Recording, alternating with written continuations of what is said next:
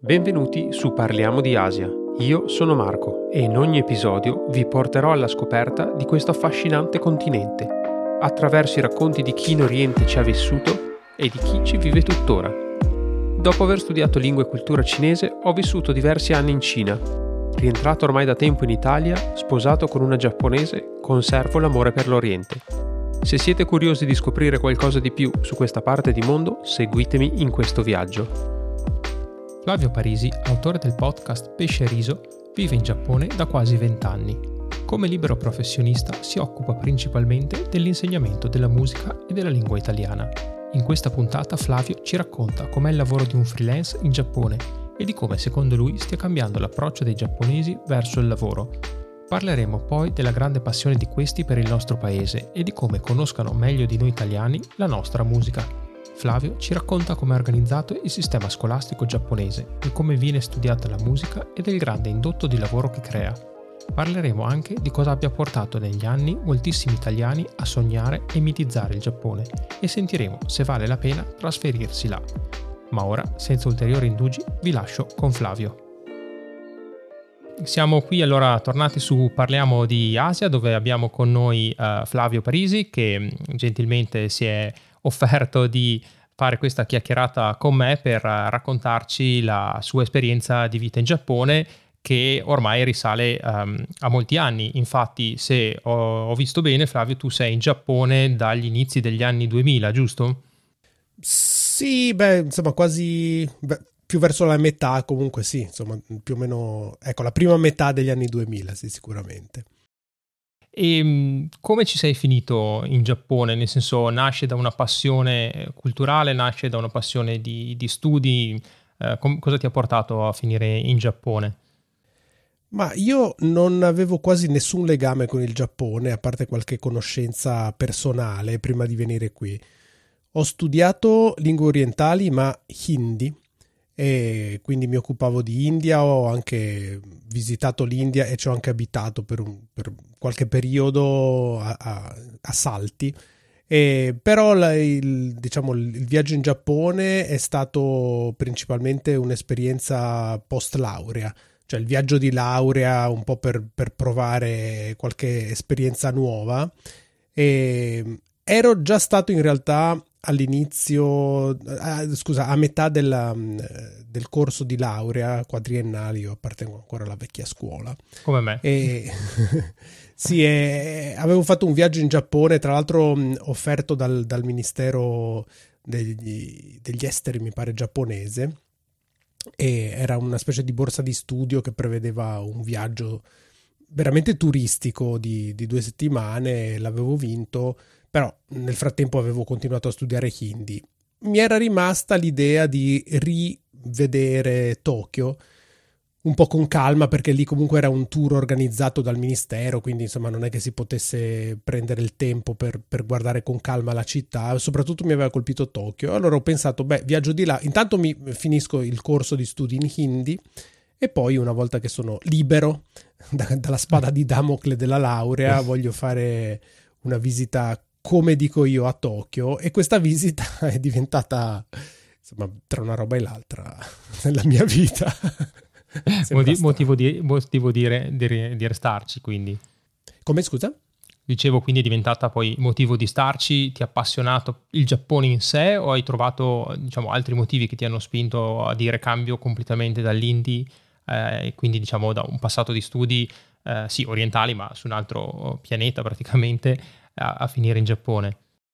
Ma le due cose non, non, è che si sono combattute in realtà, perché lo studio dell'indie è, era, insomma, è ancora una cosa che mi, mi piace tantissimo. Mm. E d'altra parte, insomma, con le scelte di studio, eh, hindi da una parte, poi io sono anche diplomato al conservatorio, eh, quindi sono proprio due scelte di studio che aprono praticamente tutte le porte del mondo del lavoro, no? Cioè lingue orientali, cioè zero. E quindi il viaggio, il viaggio in Giappone è stato un po' eh, così, uno sfizio che avevo, ma anche un po' una, una specie di ricerca di una possibile strada eh, che poi di fatto ho trovato mm, mi è piaciuto moltissimo lo stile di vita più che poi la cultura, perché io non ne sapevo molto, a parte aver letto qualche romanzo di, di autori giapponesi, aver conosciuto qualche giapponese a Venezia, studiavo a Venezia, quindi insomma un ambiente mo- molto cosmopolita all'università e quindi avevo avuto dei contatti con, con altri studenti giapponesi o persone che abitavano lì e mi era sempre sembrato un mondo a parte all'interno dell'Asia eh, che mi incuriosiva molto perché insomma ho notato una certa continuità fra sia le lingue che le popolazioni e le culture iraniche, Pakistan, India, Bangladesh, addirittura quasi la Cina, insomma, comunque era un continuum e il Giappone, da paese isolato qual è, mi sembrava sempre molto curioso, molto particolare, cosa che infatti poi ho, ho mm. riscontrato abitandoci qui. E, è stata una, una conoscenza graduale sempre però molto molto interessante, molto proprio intrisa di curiosità da parte mia, che continua ancora adesso perché non credo di aver capito tutto quello che c'è da capire, forse non, non succederà mai.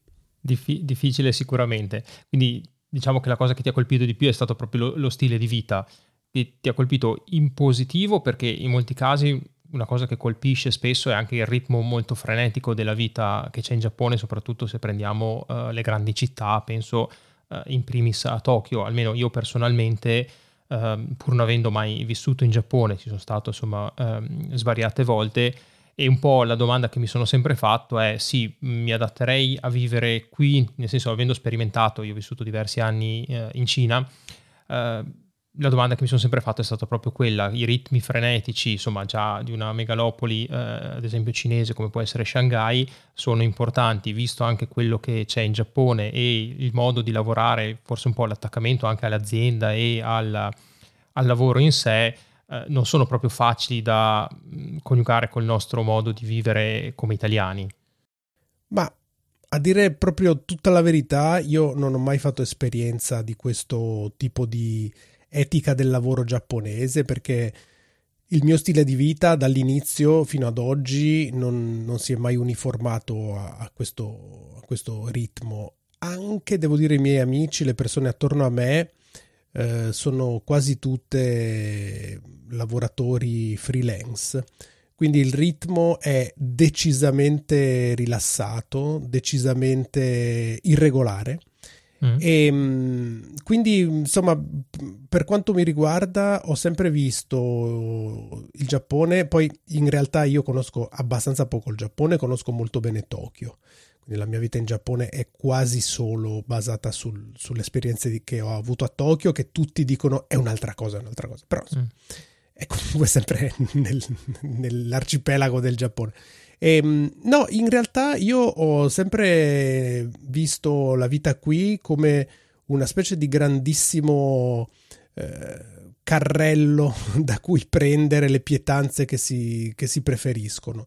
C'è molto lavoro, c'è molto, c'è molto svago, ci sono molte occasioni di imparare cose nuove, di incontrare persone e quindi sta un po' alla persona che viene eh, scegliere quello che si può. Ecco, il, il, privilegio di poter scegliere, si può scegliere il lavoro, eh, si può scegliere lo stile di vita, si può veramente ritagliarsi uno spazio eh, vivendo dignitosamente senza scannarsi.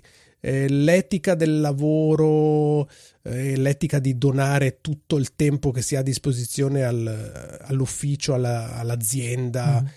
è un pochino in decadenza adesso, sta un po', sta un po' finendo, un'immagine che era molto forte negli anni 70, negli anni mm. 80, quando d'altra parte c'erano altri stipendi, altre garanzie extra lavorative, e quindi insomma c'erano una serie di veramente di, di attrattive forti a lasciare tutto e dedicarsi al lavoro. Adesso forse paradossalmente grazie alla crisi che va avanti dagli anni 90 eh, molti dei giapponesi hanno capito che forse per loro si può anche lavorare un po' meno, abbandonare alcune garanzie, abbandonare magari la, la tredicesima, la quattordicesima e dedicarsi un po' più agli sport, agli hobby, alla famiglia tantissimo, quindi è sempre meno eh, la, la, fetta di popolazione che decide di stare fuori con i colleghi fino alle 10, mm. alle 11 a cena fuori a bere.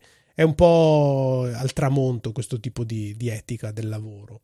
Almeno okay. mh, per quello che vedo io ne, ne, nelle mie cerchie di amicizia. Ecco. Sì, sì, sì, quindi diciamo è un modo di vivere che, che fortunatamente sta cambiando anche lì, quindi si è, forse capito che, eh, che, la vita insomma ha altri interessi e vale, vale la pena di essere vissuta anche non, non solo per, per, il lavoro, ma per tutto quello che, che ci circonda e in primis magari per la famiglia. Mm. Assolutamente. E tu, Flavio, dicevi che sei appunto un libero professionista e hai appena citato che sei uh, diplomato al conservatorio, quindi musicista. Io avevo sentito da insomma, alcune persone che, che ci lavorano, ho letto qualcosa sul fatto che comunque in Giappone, se non è facile in Italia, comunque essere un libero professionista, lì è ancora un pochino più difficile in quanto forse viene percepito un po' più fuori dagli schemi rispetto a quello che è il lavoro più classico in Giappone, quindi assunto presso un'azienda, perché come un po' accennavamo, di fatto, almeno fino a qualche anno fa, il giapponese si riconosceva molto nell'azienda in cui lavorava. E quindi com'è presentarsi come libero professionista sul, sul mercato del lavoro in Giappone? Ma innanzitutto direi che come straniero all'inizio perlomeno è quasi un, un, un, dato obbligatorio essere liberi professionisti, perché al, a meno che non si sia mandati dalla propria ditta a svolgere un, un compito in Giappone, di fatto si arriva e quando, quando si comincia a lavorare si è liberi professionisti.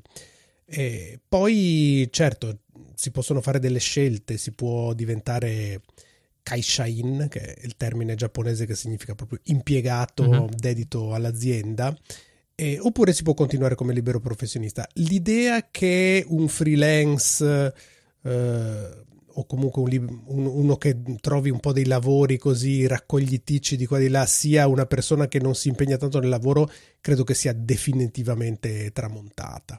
Cioè non c'è nessun tipo di, così di, di sensazione negativa rispetto a una persona che, che non ha un lavoro fisso, ma anzi eh, riesce a trovare. Poi certamente dipende da, dagli ambienti. Io frequento eh, diciamo principalmente mondi popolati da, da liberi professionisti, da, da, freelance e quindi è la norma. Mm. Eh, nel mondo della musica, ma anche nel mondo dell'insegnamento, nel mondo della, dell'arte, diciamo, della creatività, è, è ovvio che uno sia freelance. Se non lo fosse, sarebbe quasi penalizzato perché dovrebbe automaticamente rinunciare, rifiutare de- degli eventuali lavori che arriverebbero. E quindi sì, penso sia un pochino uno stereotipo questo del, del giapponese molto legato all'azienda, mm. valeva forse 20-30 anni fa. Ho capito. E ehm, quindi su, sul mondo della musica sicuramente il discorso che facevi del, del, freelance, del libero professionista ha una valenza, come poi di fatto insomma da noi ha una valenza sicuramente diversa.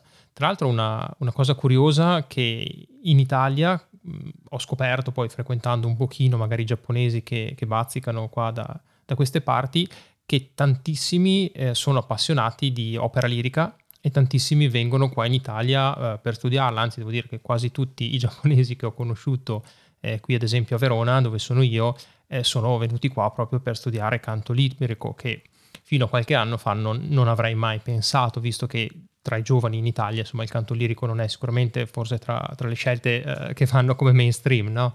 E quindi cioè, sono proprio mm, come, come riscontri, ecco, lì in Giappone questa passione per, per la musica e per, e per, la musica italiana. Ah sì sì, questo è, un dato di fatto assolutamente consolidato, un dato di fatto che peraltro mi, mi permette di fare una buona fetta del mio lavoro, perché io una delle mie attività è appunto insegnante di dizione eh, per l'opera lirica italiana in una università musicale. E, sì, beh, lo studio del canto innanzitutto è eh, un, un, un, dato proprio fondamentale nell'educazione, soprattutto della popolazione un po' di buona famiglia mm. giapponese eh, però questo non esclude il fatto che ci sia comunque uno sbocco lavorativo. Chi, chi, chi studia canto, se ha un, diciamo, una buona una buona impostazione, dei buoni risultati, può lavorare. Eh, diciamo, partendo dal, a monte, eh, c'è molta richiesta di cantanti. Cioè, mm. se c'è un evento, una festa, un concerto, un, qualsiasi tipo di, di, attività musicale, automaticamente c'è eh, il cantante o i cantanti che vengono chiamati ad allietare il gruppo di persone che, che devono festeggiare. E mh, mm, questo crea automaticamente un, un circolo virtuoso perché eh, sicuramente qualcuno presente alla festa sente il canto, si innamora del canto perché eh, il canto c'è poco da fare, è lo strumento più fondamentale, no? più, più, atavico dell'uomo, quindi mm. sentire la voce umana che canta eh, magari in modo intonato, in modo grazioso, in modo eh, creativo, proprio colpisce al cuore e i giapponesi sono innamorati del canto in generale e soprattutto dell'opera lirica, perché comunque, insomma, nel, nello sviluppo della musica mondiale l'opera lirica è eh, un, un, tipo di tecnica che ha sfruttato la voce in un modo estremo. Eh, insomma, in nessun altro posto del mondo si è sviluppata una tecnica simile. Quindi, ovviamente, l'Italia è riconosciuta come la mecca per imparare il canto e ovviamente tutto quello che ne consegue, quindi la dizione, l'emissione, la poesia italiana, le opere, le storie legate alle opere, la composizione, i compositori italiani. Sì, c'è, c'è un amore per l'opera lirica che sinceramente, se da una parte mi fa molto molto piacere, eh, mi lascia anche un po' così depresso se penso a come l'opera lirica è trattata nel nostro paese, cioè misconosciuta, maltrattata e fondamentalmente relegata a dei, dei musei che sono no, i teatri d'opera dove è molto difficile che dei giovani si, si avvicinino. Eh, peccato perché potrebbe essere vissuta in un modo un po' più pop, un po' più vivace mm. e in Giappone spesso lo è. Mm.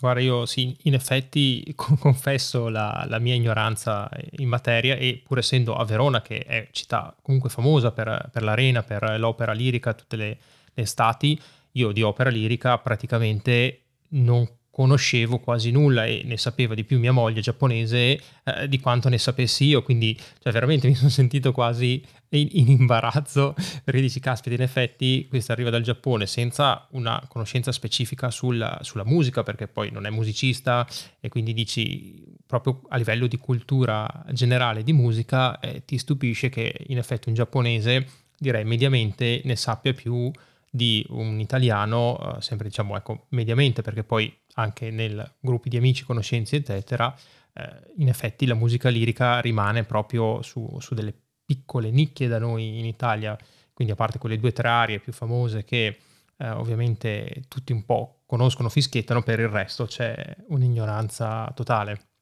Sì, beh, in Giappone eh, dalle scuole elementari c'è un, diciamo, il corso di musica prevede l'ascolto di musica sinfonica europea, eh, lirica italiana, poi ovviamente anche opere francesi, mm. tedesche, musica inglese. Eh, diciamo che ci stiamo bellamente facendo superare nell'educazione musicale, ma ormai anche da decenni, devo dire, perché eh, sinceramente la, la, preparazione media di un italiano che non abbia per caso incrociato sulla sua strada qualche zio, parente, padre, madre, cugina appassionata di musica è praticamente zero.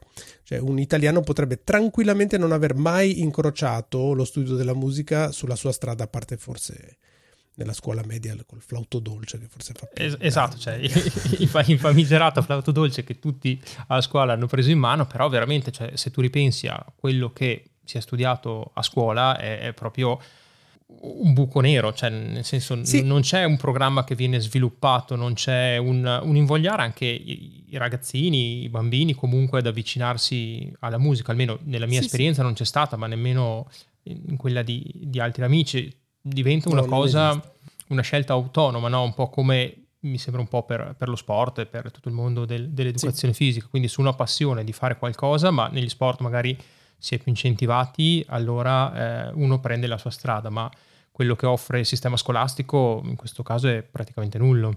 Sì, è strano anche perché noi, insomma, siamo il paese, vabbè, inutile dirlo della musica, noi, insomma, l'Italia e i compositori italiani hanno insegnato la musica al mondo, eh, perlomeno durante due o tre secoli. E allo stesso modo noi comunque studiamo l'architettura, l'arte, cioè su quello siamo molto, molto ferrati, devo dire. Mm. Eh, cioè qualsiasi italiano che vada in giro per, per, l'Europa anche, o per l'Italia ovviamente, riconosce gli stili architettonici, ah questo è gotico. Sulla musica no, cioè non, anche la, la base del, delle differenze tra musica sinfonica, lirica o no, rispetto al periodo classico, periodo romantico, proprio c'è una nebbia che Peccato perché, insomma, conoscere rispetto a non conoscere, secondo me è sempre meglio dare degli spunti, anche perché eh, sarebbe, e qui faccio un discorso anche che va oltre alla bellezza dell'arte astratta, sarebbe un discorso anche molto, molto, sarebbe un discorso molto interessante dal punto di vista economico, perché eh, la passione per la musica in, in, in Italia è è relegata a delle piccole nicchie. In Giappone muove miliardi di miliardi perché c'è eh, la, la, spesa per l'acquisto di strumenti, di CD, i biglietti per i concerti. Eh, c'è tutto un effetto a cascata su una serie di professionalità che vivono di musica. Eh, I negozi di spartiti, i girapagine, gli assistenti di sala, cioè c'è, c'è un, una galassia che vive di musica Peccato che nel nostro paese non si riesca a, ingranare con questo, con questo, tipo di economia. Mm, no, è vero, tra l'altro una cosa che, che, mi aveva stupito, che un po' mi ricorda quello che, che stavi dicendo, ad esempio, su tutto l'indotto della musica, è a, a, Tokyo, quando mi è capitato di andare alla um, Tower Record, dove tu vedi alle casse, almeno insomma, vedevi comunque un po' di tempo fa, e le persone con pacchi di CD che andavano a comprare. Da noi io ricordo l'equivalente dei negozi di musica, che adesso ormai sono veramente conti forse sulle dita di una mano. Comunque qualche anno fa, quando ancora c'erano, sì, tutti che andavano lì, ascoltavano, provavano, guardavano il CD, però alle casse non c'era nessuno con i CD. Mentre in Giappone vedi veramente tanta gente che, che fa acquisto di CD in maniera importante. Sì, è vero, è l'ultimo paese che è rimasto, credo, ma non credo che, non credo che finirà questa passione per gli oggetti, gli oggetti della riproduzione musicale, perché comunque comprare un CD è un'esperienza mm. e quindi poi portarlo a casa, metterlo, aprirlo, guardare il libretto che c'è dentro, questo un po' fa, fa un po' appello al, alla passione giapponese per non voglio dire il feticismo, ma l'amore per, per gli oggetti e poi c'è insomma tutto dentro anche il, insomma, l'amore per la grafica, per un certo tipo di, di attenzione alla stampa. E sì, sì, comunque un mercato ancora, ancora florido. E passando poi anche al lato, l'altro aspetto che ti riguarda, diciamo, lavorativo, quindi se ho ben capito l'insegnamento anche della, della lingua italiana, giusto? Eh, sì. Chi sono tendenzialmente i giapponesi che vengono a studiare, che sono invogliati a imparare l'italiano, a parte quelli che lo fanno per motivi professionali, come ad esempio appunto il musicista cantante che per motivi di dizione o per venire in Italia allora si prepara. Eh, altrimenti tendenzialmente un po' chi riscontri come mh, mm, studente tipico, insomma, che, che, decide di studiare una lingua comunque così lontana come, come l'Italia. Innanzitutto devo dire che la lingua italiana, nonostante sia lontana, è percepita in realtà come abbastanza vicina, eh, perlomeno vicina al cuore, perché l'Italia è un paese straamato da qualsiasi, qualsiasi giapponese per un motivo o per l'altro, magari per la cucina, eh, magari per... poi a seconda un po' dell'età varia, magari ci sono i set ormai, ormai sui settantenni, 75, 80, che sono innamorati della canzone italiana degli anni 60. Quindi non so se penso che eh, diciamo se, se, si, se, si, conosce un, un, giapponese sopra i 70, basta nominare Gigliola Cinquetti e, e amore. Hai fatto colpo per sempre. Sì, sì. E, ehm, quindi, diciamo, a seconda dell'età c'è una, comunque una passione per un, per un aspetto dell'Italia. Quasi tutti hanno visitato il nostro paese e quindi una volta visitato sicuramente è piaciuto molto, nonostante magari abbiano avuto dei, degli episodi sgradevoli di furti, fregature. Famose truffe di caffè in sempre, San Marco. Fa sempre un po' di male al cuore a sentire. eh sì. Ehm, però, nonostante questo, comunque, magari per un episodio, per un piatto di pasta, per un incontro interessante o per la bellezza delle nostre città, a tutti è piaciuta. E tutti eh, pensano che forse la prossima volta andarci sapendo un po' di italiano sarebbe meglio. Quindi, in generale, eh, chi studia l'italiano lo fa per amore devo dire, quindi non c'è... Non, e, e, questi sono la stragrandissima maggioranza, chi ha bisogno dell'italiano è una minoranza esigua. E il più del, degli studenti sono appassionati di un lato del nostro paese, quasi sempre la cucina e molto spesso la cucina è qualcos'altro. E quindi è un, veramente piacevole insegnare perché ogni tanto penso agli insegnanti di inglese, magari in Giappone, che devono scontrarsi contro eh, non lo so, magari, ah no, devi imparare bene perché magari in questo meeting di lavoro ti capiterà di dover negoziare. Ecco, per gli insegnanti di italiano tutti questi problemi non si pongono. Diciamo, è, si, di, di, cosa vuoi parlare? Parliamo di musica, di cinema. Ecco, questo poi mi ero dimenticato di dire, molti sono appassionati del cinema italiano, eh, della musica italiana, dell'arte italiana, insomma, chi più ne ha più ne metta. Però è sempre un approccio molto appassionato, molto rilassato e sempre piacevole. Ecco, nessuno sente una pressione eccessiva e devo dire sono quasi tutte donne. Mm. Eh, le studentesse di italiano perché appunto perché nella società giapponese è sempre molto problematica nei rapporti eh, tra sessi da un certo punto di vista, però da questo punto, su questo le donne hanno spesso eh, un po' più tempo, un po' di libertà nello scegliere i loro hobby. Mm. Gli hobby delle donne sono un po' più vari, devo dire, rispetto agli uomini, proprio generalizzando sì. della grossa, e molto spesso le donne sono appassionatissime di lingue straniere, quindi eh, mm. lo vivono proprio come un hobby. Mm. Oddio, è, ve- è, vero che anche da noi spesso, se pensi all'università di lingue, comunque la maggior parte, non si sa perché, però è più frequentata da, da donne, quindi uno dei vantaggi di studiare lingue in effetti era trovarsi in un'università maggiormente frequentata da donne. È vero che poi studiano sempre molto meglio e con molta più puntualità di noi maschi, devo dirlo cioè, almeno di me, posso dire di me perlomeno, ma veramente le, le, ragazze erano sempre molto più brave a prendere gli appunti e tutto quanto. Ah sì sì, sicuramente più, più metodo, sicuramente.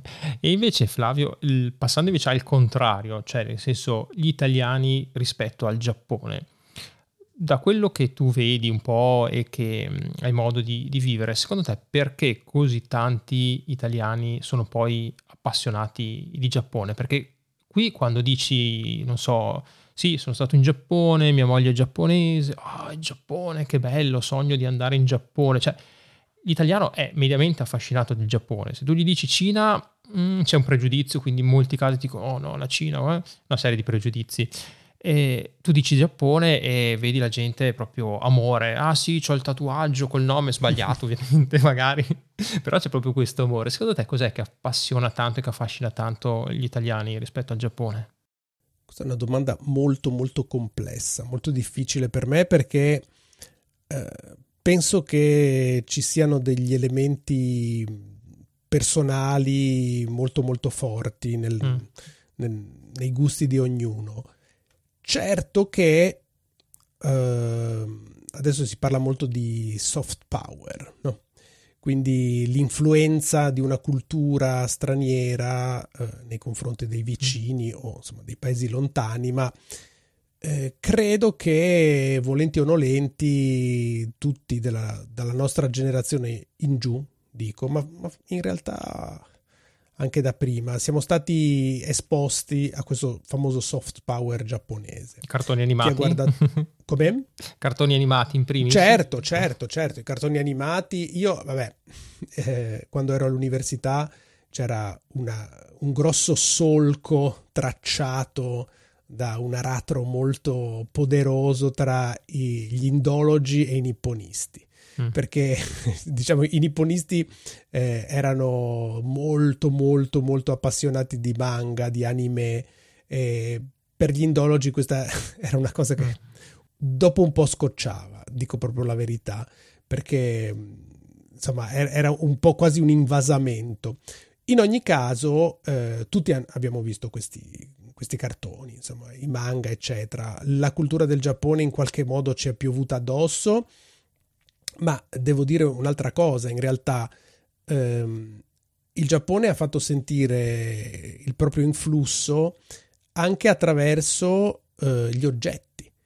Mm. Qualsiasi passione abbia un, una persona, in tutto il mondo, devo dire, è venuto a contatto con un oggetto fatto in Giappone o da una ditta giapponese che eh, possa soddisfare il suo hobby. Ad esempio, gli strumenti musicali, le moto, mm. le macchine, eh, i colori, i pennelli, mm. cioè eh, qualsiasi, in qualsiasi campo del, delle attività umane, eh, artistiche, tecnologiche, eccetera, il Giappone ha raggiunto eh, un livello tale che i suoi prodotti siano venduti dovunque uno si trovi e tra l'altro figurino tra i prodotti migliori di, quella, di quel tipo di, eh, di segmento. Eh, quindi, insomma, qualsiasi appassionato di moto comunque sarà venuto in contatto con le moto giapponesi. Poi gli possono piacere, possono non piacergli, però insomma un livello tecnologico eccelso. Sì. E in questo somiglia molto all'Italia il discorso che facevo prima, cioè eh. se a uno piacciono le macchine, un appassionato di macchine, sicuramente la Ferrari ah. Eh, l'avrà sentita, certo. O la Lamborghini, vabbè, non so se adesso è italiano o no, ma insomma, comunque, ehm, stessa roba con l'arte, eccetera. Quindi eh, sono, diciamo, dei due paesi che si palleggiano eh, gli, gli, interessi mm. culturali, gli interessi artistici, gli interessi tecnologici e hanno avuto uno sviluppo eh, molto molto simile negli stessi anni, negli stessi secoli. Siamo diventati un paese unitario nello stesso periodo, abbiamo avuto la modernizzazione negli stessi anni proprio precisi. Eh, negli stessi anni eravamo molto affascinati dalla Germania, ad esempio. Mm. Eh, non parlo de- de- degli ultimi disastrosi, ma eh, già nell'Ottocento, insomma, eh, no? c'era, c'era la forza no, della Germania mm. già unita, eccetera, e allora tutti no, abbiamo pensato, ah, allora dobbiamo fare anche noi un paese unitario, eh, insomma, rivoluzione tecnologica, unificazione, tentazioni eh, di, di, autoritarismo, tutto è, è successo nello stesso, mm. nello stesso, momento. Quindi è ovvio che, eh, come dici tu, rispetto alla Cina ci sono dei pregiudizi, ma c'è anche una sensazione di distanza, cioè una mm. sensazione di eh, avere a che fare con un paese che ha avuto uno sviluppo completamente slegato dalle sorti dell'Europa e del Giappone, eh, che ha avuto una rivoluzione, eh, diciamo, di, di, di liberazione dal, dall'occupazione coloniale, che è stata comunista, poi c'è stata la rivoluzione culturale, è, è stata proprio un, un, è partita per la tangente rispetto allo sviluppo europeo e, giapponese. Quindi credo che il fascino del Giappone eh, sia legato proprio al fatto, almeno per me, uh-huh. che, mm, che, è un paese che nonostante sia così lontano e tra noi e, e, ed esso ci sia così tanta differenza di mm. paesi uh-huh. nel mezzo, però uno arriva e si trova con dei coetanei che hanno vissuto più o meno le stesse cose, uh-huh. le famiglie erano più o meno organizzate nello stesso modo, quindi famiglia nucleare, no? quindi padre e madre, cioè non si vive con la famigliona tutti insieme mm. come magari succede in altri paesi in Asia e, e insomma è facile da rapportarci, sì. Mm, Questo, sì, questa è la mia spiegazione, poi ognuno, ognuno ha le sue... Mm. Sì, le è vero che è più facile forse anche in prima battuta nelle esperienze quando conosci, incontri un giapponese avere qualcosa in più in comune no? per, per, dialogare, ma sentire proprio una vicinanza di interessi, di cose rispetto a quello che può essere, ad esempio, con un cinese. Eh, Assolutamente. Con, con... per non parlare poi di tutta una serie di temi accessori mm. che spesso non si possono neanche toccare con, con persone di altri paesi. Parlo anche, anche dell'India, però ad mm. esempio mm. eh, con un cinese credo sia molto difficile parlare male del, del governo. ad esempio, per dirne una, ma sì, sì, insomma, invece eh, con il, con, tra italiani e giapponesi siamo in sintonia perfetta su quello. Cioè, sì, sì, è vero. Dis- disprezzare i politici è, è, proprio uno dei primi, dei primi punti. Ma guarda, sì, io mi ricordo una, una discussione che avevo avuto la, la sventura di, così di, di, iniziare una discussione con un ragazzo cinese ancora all'università in Cina su Taiwan, è stato proprio, mi sono infilato in una rogna mostruosa perché non ne venivi più fuori. Cioè... Sì, non credo, non credo di invidiarti. no. no. però eh, sono curioso di una cosa perché eh, nonostante tutto questo insomma, amore che c'è per il Giappone da parte, come dicevamo, dell'Italia, degli italiani, di tante vicinanze e del fatto che tu comunque l'hai scelto uh, poi come casa.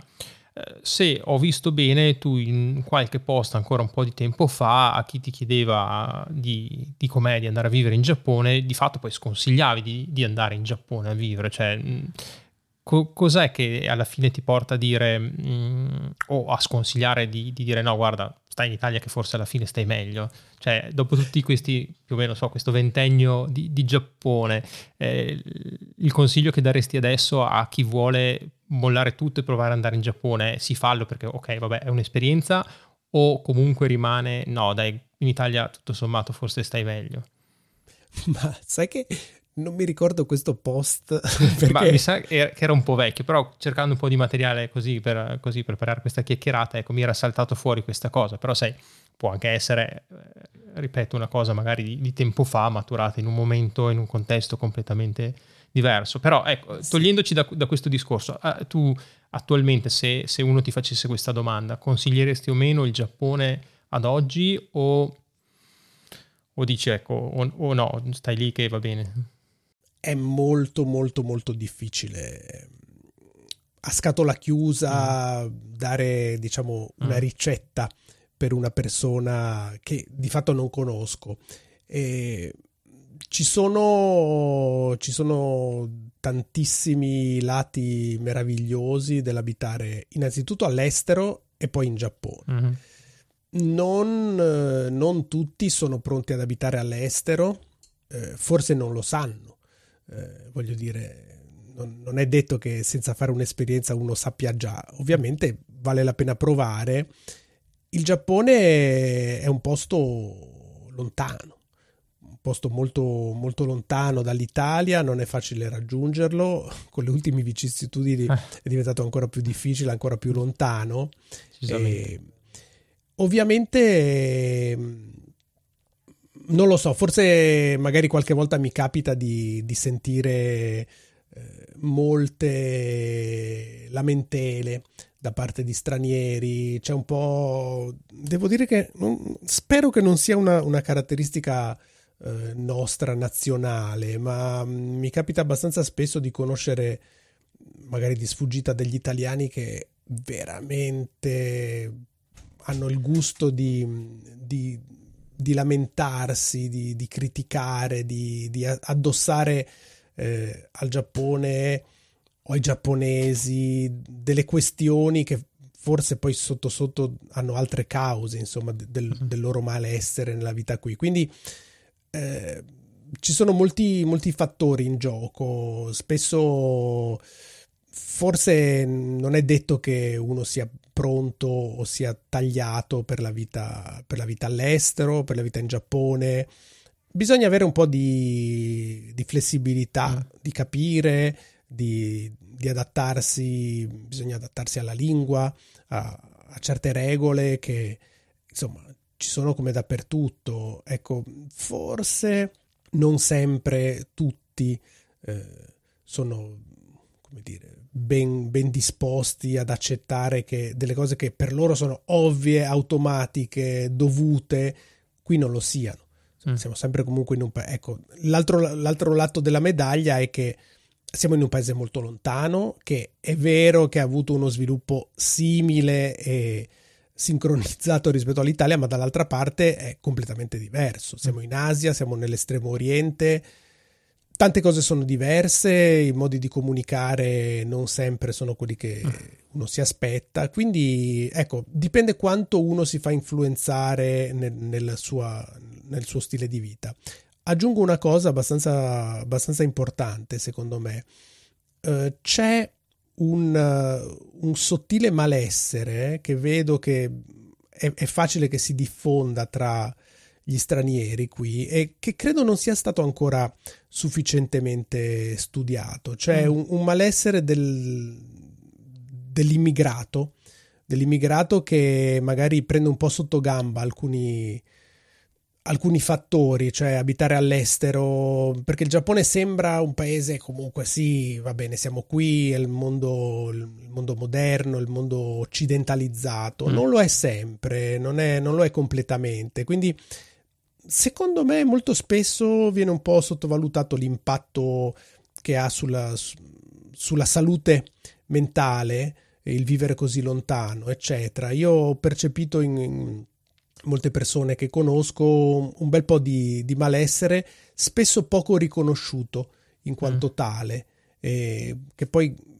visto che è stato trascurato, è andato in, in peggioramento. Ecco, questo forse è un, è un, consiglio che do molto volentieri, cioè di, di tenere sempre un po' sotto controllo la, il proprio equilibrio mentale, perché è una cosa che vale la pena veramente tenere da conto.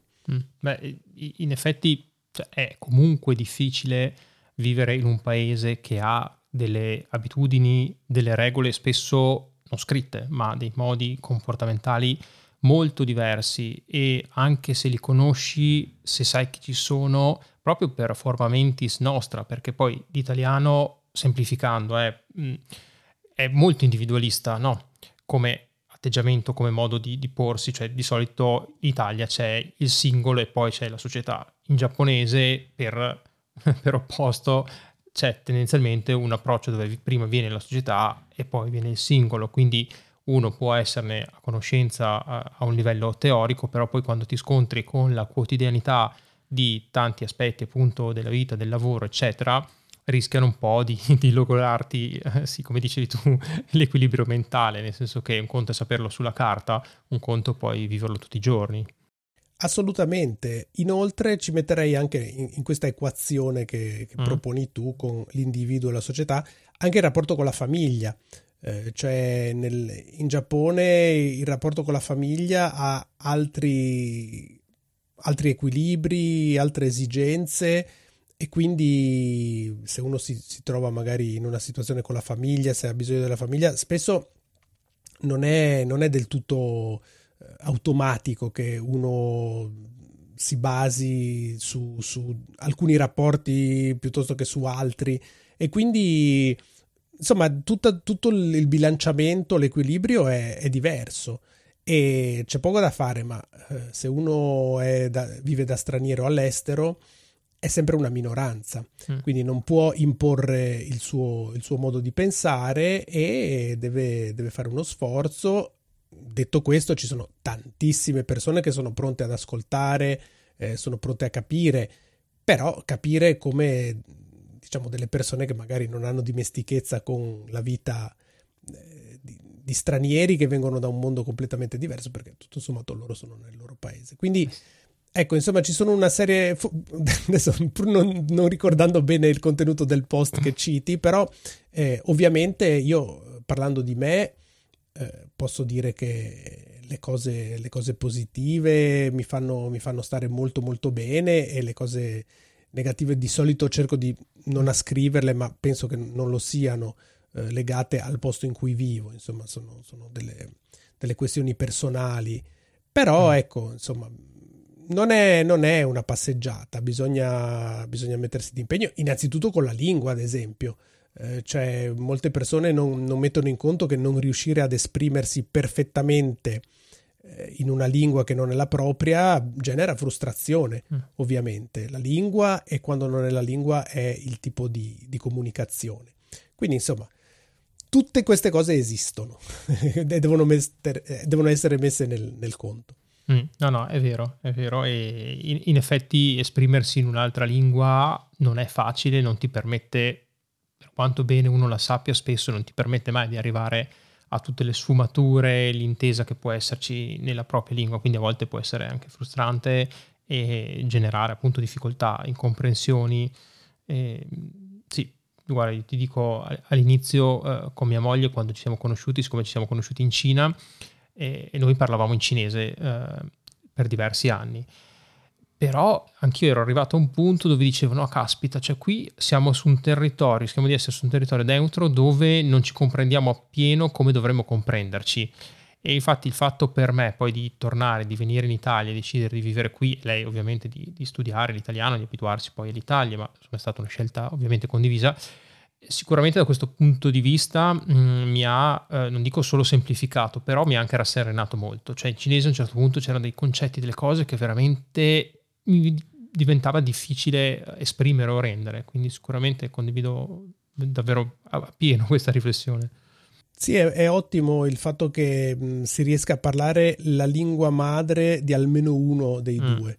Eh, questo è molto importante. Infatti, eh, sono sempre scappato a gambe levate dai, dai rapporti sia di amicizia, ma persino in, in, un qualsiasi bar così in cui mi si proponesse, ah, parliamo in inglese, mm. perché fare la sponda con una lingua così lontana, eh, perché è lontana anche per gli italiani, che come l'inglese mm. significa che si taglia via talmente tanto del, del mm. significato e del senso che mi chiedo se veramente si riesca a, a comunicare. Meglio il giapponese che non capisco eh, mm. rispetto all'inglese che non capiamo in due. sì, sì, anche perché magari uno dà un certo significato, intende una parola con una sfumatura perché nel tuo contesto culturale ce l'ha l'altro la intende in un certo modo perché ha un altro riferimento culturale, quindi poi i fraintendimenti, eh, sì. i malesseri, insomma, nascono più facilmente. Sì, sì. Mm. E, e, la vita in Giappone, tu sei sposato con, con una giapponese, eh, se ho capito bene, hai, hai dei figli, giusto? Eh, ho due bambine, sì. Due bambine che posso chiederti quanti anni hanno? Eh, sette e quattro. Ah, ok, diciamo come i miei, nel senso che la mia più grande ne ha 7, il piccolino ne ha 3, quindi siamo... Ah, perfetto, siamo lì. sì, sì, siamo lì, esatto. Quando passiamo per Tokyo poi incrociando le dita di, di, riuscire ad arrivare, perché in effetti sono quasi tre anni che non, che non riusciamo a tornare in Giappone per la situazione. Tua moglie sono... di dov'è? Di che città è? Eh, lei è di Tokyo, di Tokyo. E poi in realtà adesso i suoceri abitano a, a Tamasenta e quindi ecco, diciamo, facciamo base lì quando, quando passiamo da Tokyo. Com'è crescere quindi dei figli in Giappone? Che, che difficoltà mm, e, e, quali bellezze invece poi trovi nel, nel loro affrontare la vita come, come piccoli individui, insomma, nella società giapponese? Beh, eh, non ho la controprova, cioè non so come sia crescere dei figli in Italia, mm-hmm. quindi io ho la mia esperienza di bambino eh, italiano certo. e di padre giapponese, perché di mm. fatto insomma siamo qui. E, ehm, ma a me piace molto. Sarà perché sono padre di due femmine, quindi è un, è un po' scioglievole come esperienza. Mm. Quindi avere delle bambine carine, belle, affezionate. Poi, insomma, tutto sommato che non, non, si ribellano ancora troppo. Aspetto, Vabbè, aspetto, aspetto diciamo la decina, dopo la prima decina per mm. ricevere insulti o essere mandato via. Eh. E, ehm, no, e credo che sia molto molto collaudato, cioè il sistema educativo giapponese funziona in un modo molto molto oliato eh, cioè i bambini a sei anni vanno in prima, sub, eh, scusi, in prima elementare da soli a scuola, quindi camminano per la città. Che bella eh, cosa. Finché sono all'asilo li si porta e rimangono lì, fanno le loro attività, eh, intrecciano amicizie profondissime con i bambini del quartiere. È, sembra una, una, cosa molto antica, è un, un tipo di, di, vita infantile che eh, ad esempio io ho vissuto, eh, essendo nato nell'ultimo pezzetto degli anni 70, ah, eh, anch'io andavo, andavo, a scuola da solo, poi il pomeriggio giocavo con gli amici nel parchetto, eccetera. Mm. dopo mi sembra proprio che sia finito eh, questo andazzo italiano. I bambini sono stati portati invariabilmente in macchina, eh, molto controllati dai genitori, un, quindi insomma molta apprensione, eccetera, mm. e, e, sono stati sempre un po' portati alle attività al pomeriggio. Eh, in Giappone no, in Giappone è come se fossimo ancora un po' nei, negli anni Ottanta mm. da questo punto di vista e a me piace molto perché poi c'è, c'è una certa indipendenza dei, dei, bambini, delle bambine forse ancora di più. Eh. E, e, poi c'è un sacco di, di attività eh, pomeridiana, quindi o c'è il dopo scuola, quindi rimangono a, studiare, fare i compiti o a giocare, o attività sportive, educative, dove eh, magari li porto io o mia moglie, e quindi ci sono degli sport, delle attività sociali. E quindi a me sembra molto molto bello. Ci sono pochissime occasioni di, di stress o di, mm. di, problemi. Insomma, è tutto, è tutto molto, molto piallato, cioè si va automaticamente. Insomma, credo che sia molto molto bello. Io non ho, non ho stress mm. o lamentele particolari a riguardo. Mm. Beh, sì, da quello che tra l'altro che mi raccontava mia moglie, la scuola in Giappone è comunque la scuola di quartiere, bene o male, quindi tu ti, ti iscrivi in quella scuola, ma perché abiti lì, cioè è difficile riuscire a frequentare una scuola che non sia quella della zona di, di, residenza e quindi forse questo concetto del quartiere, di muoversi da soli, eccetera, eh, rispecchia un po' quello che, come dicevi tu, negli anni Ottanta era da noi, dove non è che pensassi di andare alle elementari dall'altra parte della città perché lì c'è la scuola, quella più fighetta, dove vuoi che tuo figlio faccia questo o quell'altro, cioè andavi nella scuola attaccato a casa. Sì, sì, questo è fondamentale. Questo tra l'altro non è casuale, eh. è mm. stato proprio stabilito dal dallo Stato, credo verso la fine del, dell'Ottocento, quando in epoca Meiji hanno dovuto fondare uno Stato ed è nata la scuola pubblica, mm. guarda caso esattamente come da noi. Le scuole eh, sono diventate un centro nevralgico dei quartieri. Eh, erano il centro del, dell'irradiazione della, della, cultura che doveva spingere lo Stato, che insomma, all'epoca ovviamente era molto autoritario mm. già, però era, erano proprio dei, dei, centri di raccolta dei, dei bambini per, per educare e, e, non solo, erano anche i centri di raccolta della popolazione in caso di eh, calamità, terremoti, quindi eh, era necessario che tutti sapessero dove eh, radunarsi in caso di emergenza, mm. cioè alla scuola. Sì. Eh, quindi hanno, hanno proprio la, la, la struttura delle città è fondata intorno alle scuole. In Giappone non ci sono piazze, mm. eh, no, come si sa, sì. però la scuola è proprio il centro, il centro di riferimento, il punto, il punto, di raccolta. È vero, mi viene da ridere quando appunto mia moglie fa il paragone con le scuole italiane, no, dove dice sì, in Giappone quando c'è appunto l'emergenza, il terremoto, ci si va, non so, nella palestra della scuola. Qui da noi ti viene in testa il tetto senza bisogno del terremoto nella, nella palestra della scuola, eh, quindi sì. è un po' sì, un approccio, una struttura e un'organizzazione molto, molto diversa. Certo, certo. Mm. E Flavio, volevo mm, poi chiederti questo. Io ti ho, diciamo così, scoperto mh, mm, grazie al, al, tuo podcast, a questo programma che stai facendo, uh, Pesce Riso, molto interessante, dove ci racconti un, un, po' Tokyo. E, mh, Così volevo chiederti se ci parli un po' di questo progetto, di, di come nasce, come, come, si sta sviluppando, che, mm, così, che soddisfazioni ti sta dando, nel senso che insomma avendo questa passione comune per, per, il podcast, che alla fine è una cosa secondo me bellissima perché intanto ti mette in correlazione con tante persone e veramente ti, ti porta anche mm, in maniera ancora un po' di nicchia, almeno in Italia, però ti riesce a portare da tante parti. Sì, io ho sempre, io sempre forse un po' esagerato, però a un certo punto ho cominciato a scrivere eh, un blog che insomma è stato più o meno letto e conosciuto, parliamo di forse 12 anni fa. E, e, mi piace molto scrivere, poi comunicare con il web è una mm. cosa molto, molto carina, mi ha permesso di conoscere molte persone, molte realtà e, e quindi insomma sono, sono, ero sempre molto contento di comunicare in questo modo. Eh, essendo appassionato di musica, eh, anche di chiacchiere e di suoni soprattutto, a un certo punto ho pensato perché non eh, portare a chi vuole i suoni della città di Tokyo o del Giappone, insomma de- delle situazioni in cui mi trovo. Quindi inizialmente il podcast Pesce Riso era nato come una specie di campionario di suoni dei posti dove mi trovavo e addirittura la mia prima idea era di ridurre al minimo il commento diciamo, parlato mm. e lasciare spazio per minuti e minuti a dei suoni di ambiente. Però forse era un pochino troppo estremo nel panorama. For- ecco, forse eh, il mondo dei podcast non è ancora non, maturo, non ma forse ai vostri figli piacerà. Piace. Ecco. Grande citazione.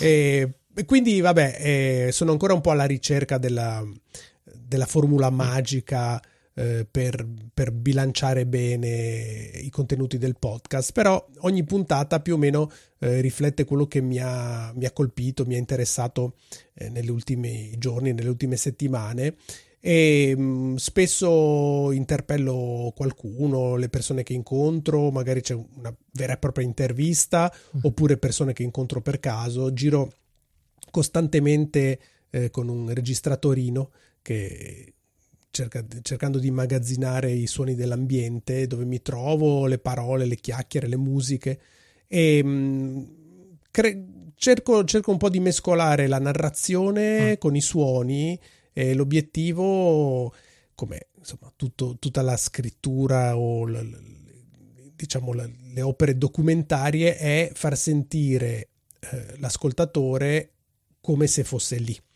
Eh, quindi diciamo un, il contenuto è molto molto variegato, variopinto e salta un po' di palo in frasca come, come la vita perché insomma eh, non, non, so mai in che situazioni mi troverò però insomma ci sono spesso questa città propone degli incontri inaspettati molto molto interessanti e io cerco di essere sempre pronto con, con, il suono, con la registrazione e poi rielaborare un po' per, mm. per far partecipare più persone possibili. Um, è un, un, podcast come tutte le cose che io voglio fare che non si basa sulla sponsorizzazione, non, non mi piace mescolare i contenuti miei mm. con quello che diciamo desidera una qualche azienda e quindi chi vuole può contribuire andando alla pagina Patreon uh-huh. di Pesce Riso, si, si, trova abbastanza facilmente e ci sono anche dei contenuti extra scritti o audio o fotografici che permettono ancora di più di, di fare esperienza di quello che si sente nel podcast. Mm. Ma guarda, io ho, ho, trovato in effetti il, questo connubio perché uh, comunque mi aveva affascinato anche il fatto di, di proprio di capire come, come, impostavi, ad esempio l'episodio che ho ascoltato con l'intervista a uh, Urbanovic, che è l'autore del, um, delle botteghe di Tokyo, che comunque uh, sta andando tantissimo, ha fatto questa mostra a Milano che è stata uh, super visitata, super parlata, per cui veramente molto, molto chiamiamolo così, anche di, di moda. E giustamente mi ero chiesto anche non è facile gestire per un podcast italiano un'intervista comunque che si svolge eh, in lingua inglese, comunque non, non in italiano. E devo dire che in effetti hai fatto un, un lavoro molto bello, eh, ma ecco, senza piaggeria proprio onestamente, nel Grazie. mescolare tutto questo che dicevi, di, dei suoni di sottofondo che ci sono della tua chiacchierata, dal rumore del caffè alle voci in giapponese, con un po' la sintesi della, dell'intervista che, che, hai fatto e, e, secondo me è un format che, che appunto è venuto molto bene e che quindi secondo me molta gente poi uh, apprezzerà sicuramente, questo, questo sì.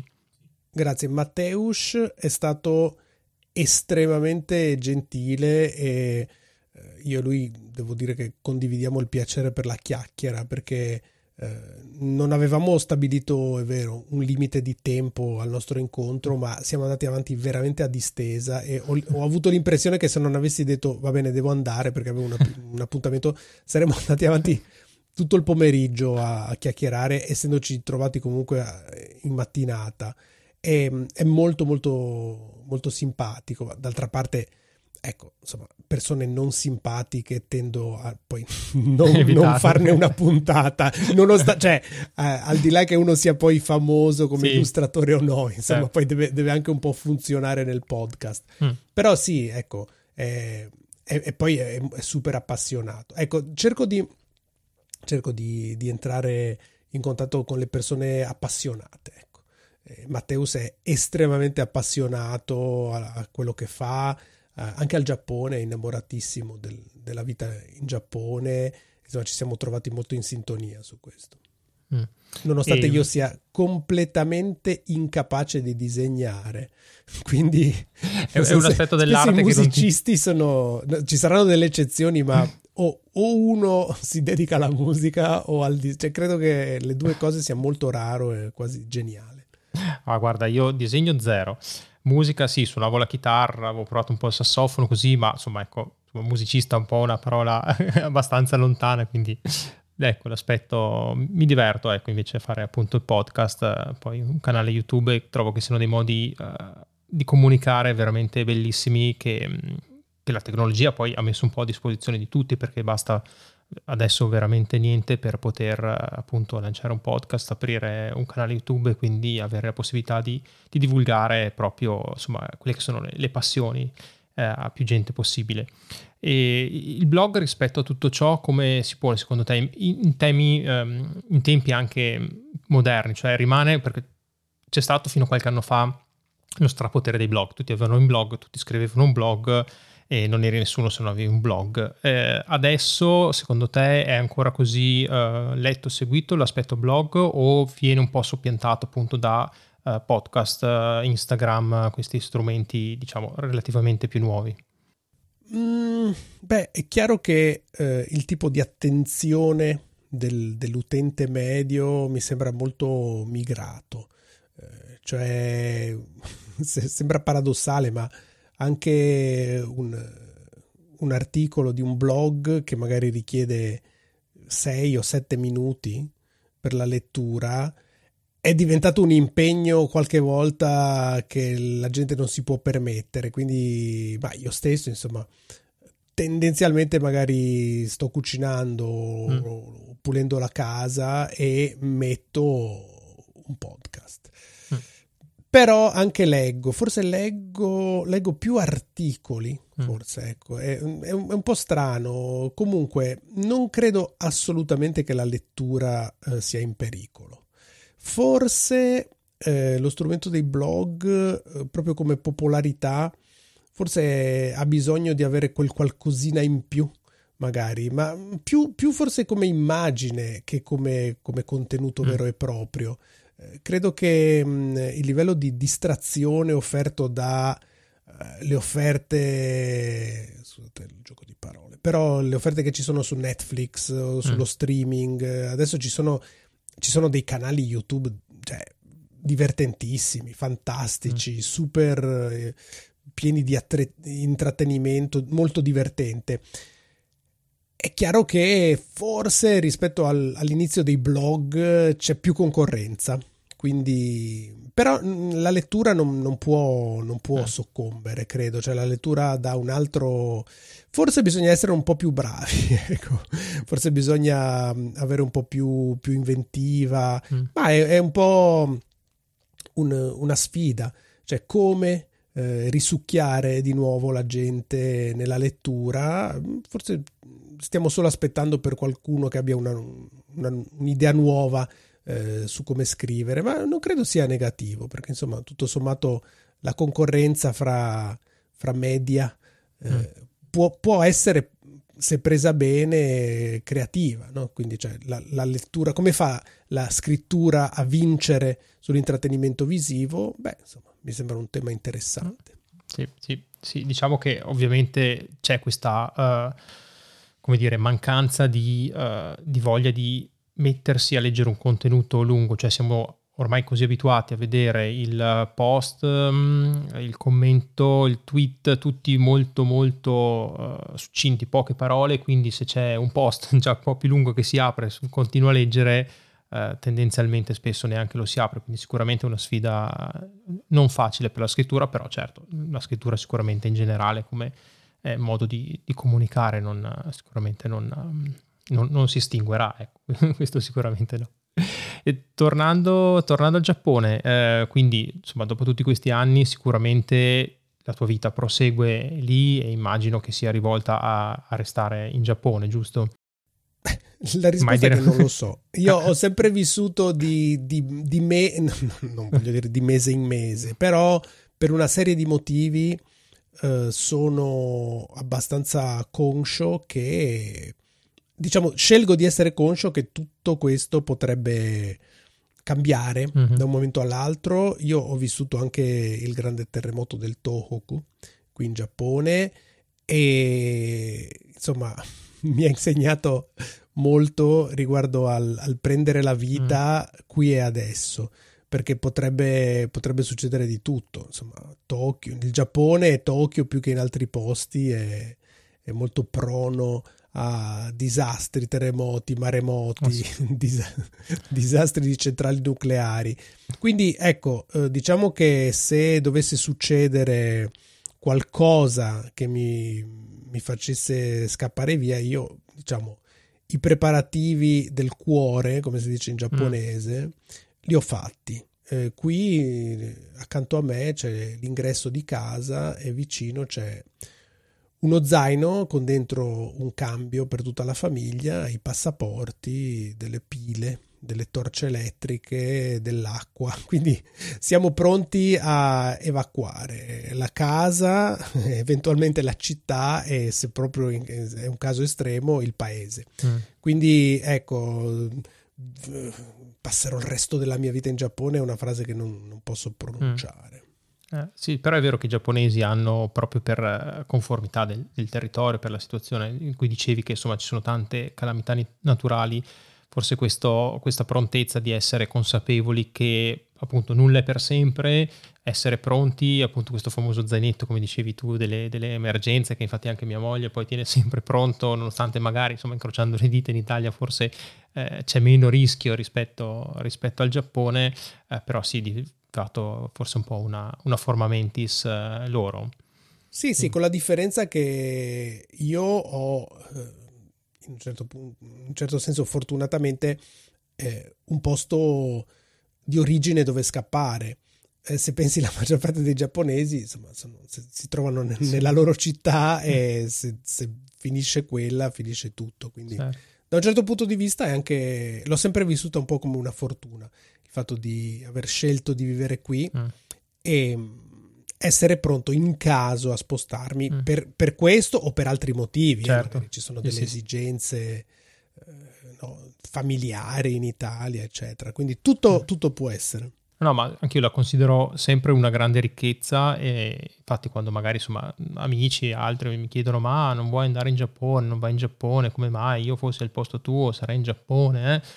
Guarda, al momento insomma va bene qua, siamo qua in Italia, siamo contenti qua, però giustamente insomma avendo la possibilità di, di avere un appoggio in Giappone non si sa mai, cioè nel futuro anch'io preferisco insomma non limitarmi, è una porta aperta che c'è, per cui ci fosse la voglia o l'esigenza di, di dover cambiare, secondo me quello che, che importa è la, l'apertura mentale appunto delle persone, ma chi secondo me insomma ha girato il mondo eh, conosce le lingue, le ha studiate, tendenzialmente ha più una predisposizione ad essere anche portato a, al cambiamento.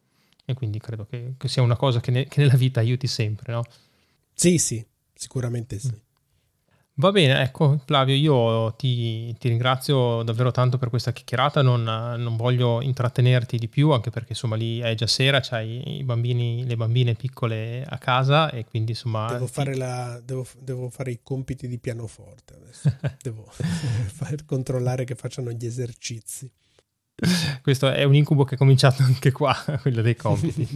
no, no, per fortuna le, le mie bambine sono contentissime di studiare il piano, quindi io adesso solo, farò solo la presenza, poi il, resto lo fanno loro. Non ah, devo okay. stare lì tipo il gendarme. Sanno che non possono scappare comunque quel padre musicista. Bene, dai, io ti ringrazio, consiglio ancora appunto a tutti quanti di, di ascoltare anche il uh, tuo podcast Pesce Riso perché è appunto molto interessante. Uh, spero ci sia anche l'occasione per noi di, di, conoscerci di persona una volta che riusciremo a venire in Giappone.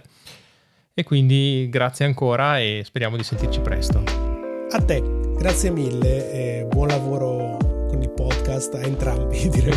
certo, grazie mille. E questa era l'esperienza e il racconto di Flavio con i suoi quasi 20 anni di vita in Giappone. Ancora una volta vi invito e vi consiglio di ascoltare il suo podcast Pesce Riso che trovo davvero molto interessante. Volevo ringraziarvi perché siamo ormai a un anno dalla pubblicazione della prima puntata di Parliamo di Asia, questo è l'episodio numero 11, grazie a tutti coloro che lo ascoltano e grazie soprattutto a chi ha lasciato una recensione su Apple Podcast e su Spotify. Questo mi aiuta a far crescere maggiormente il programma e far sì che possa raggiungere sempre più persone. Vi ringrazio ancora e noi ci sentiamo alla prossima. Ciao!